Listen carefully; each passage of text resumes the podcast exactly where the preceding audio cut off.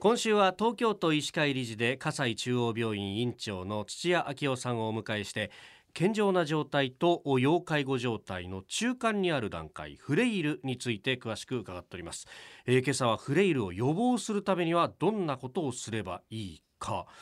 まあ、あの要因として大きく分けて3つ身体精神社会性というふうにご説明がありました。まずはその体のためにするべきことっていうと先生どんなことですか？ええ、それは皆さん簡単に想像できると思うんですけど運動することですね、まあ、運動といってもですね、そんなに激しい運動をする必要はなくてですね単純に歩くだけでもですね十分な運動になりますので、まあ、歩くことは非常にいいと思います。歩くっていうと、まあ、ちょっとお散歩にとかどうですか？目安として何分間とかっていうのはあったりするもんなんですかね？そうですね。よく1日1万歩歩きましたとかいう人いるんですけども、えー、そんなに歩く必要はないですね。まあえー、人によって違いますので、はい、まあ10分でもいいです。1日1回外に出るということが非常に大事だと思います。まあ、晴れた日とか外に出るだけでもちょっと違いますもんね気分的にもね。そしてですね歩くための筋肉ですね、はい、筋肉量を維持するためにですね、よく食べることは非常に大事です。でその食べるためにですね、はい、口の中の健康に気をつけるということも非常に大事になってきます。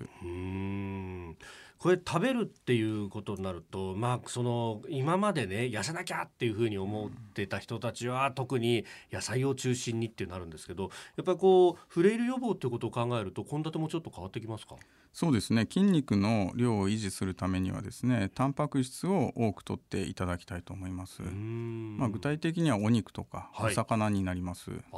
なるほど。いや確かになんか健康長寿の有名人とか言うと、うん、いやいまだにステーキ食べますとか なんかへえやっぱすごい人はすげえんだなと思いながら見たんですけど、うん、あ結構じゃあそこ意識した方がいいんですね。そうですね。以前から超高齢の方がですね、はい、お肉よく食べてるということは言われていましたけれども、うん、やっぱりそれはですねえー、非常に大事なことだっていうことが改めて認識されるようになってきました。やっぱり理由があるんですね、そういうのもね。でそれ以外に積極的にこうしていった方がいいことというと？そうですね。その先ほども3つの要素に分かれる身体的な状態その心の状態それから社会的な状態を合わせてフレイルの要素になりますので、はい、体の健康を保つということだけじゃなくてですね社会的な要因から考えるとですね、いろいろなボランティア活動とかですね。お敬語ことを習うとかですね、ええ、そういったことは非常にいいと思います。どこがこう社会と接している部分を持つっていうことなんですかね、そうですね、うんよくあの道とか歩いてるとあの、おじいさんおばあさんが小学生の見守りみたいなことをこうボランティアでされていますよね旗を持って、ああいうのもいいですよね。すごくいいと思いますね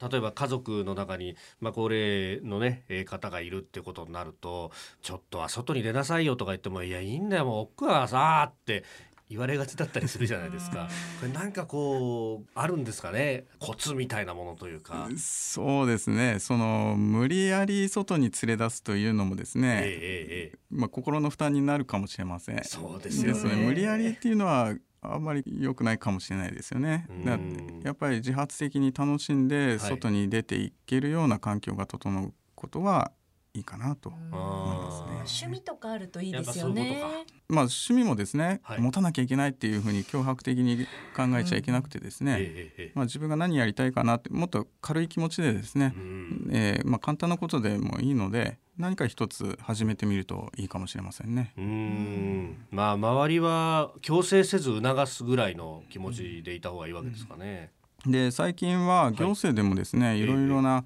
活動をやっています。その何々教室といってですね市民講座ともよくやってると思いますので、そういうのに一度参加してみるっていうのもいいかもしれません。んまあ、しれっとそういうチラシをこう置いておくぐらいの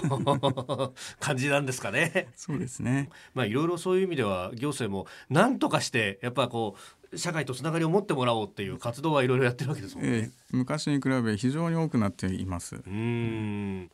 葛西中央病院院長土屋昭夫さんにお話を伺いました先生明日もよろしくお願いしますはいありがとうございました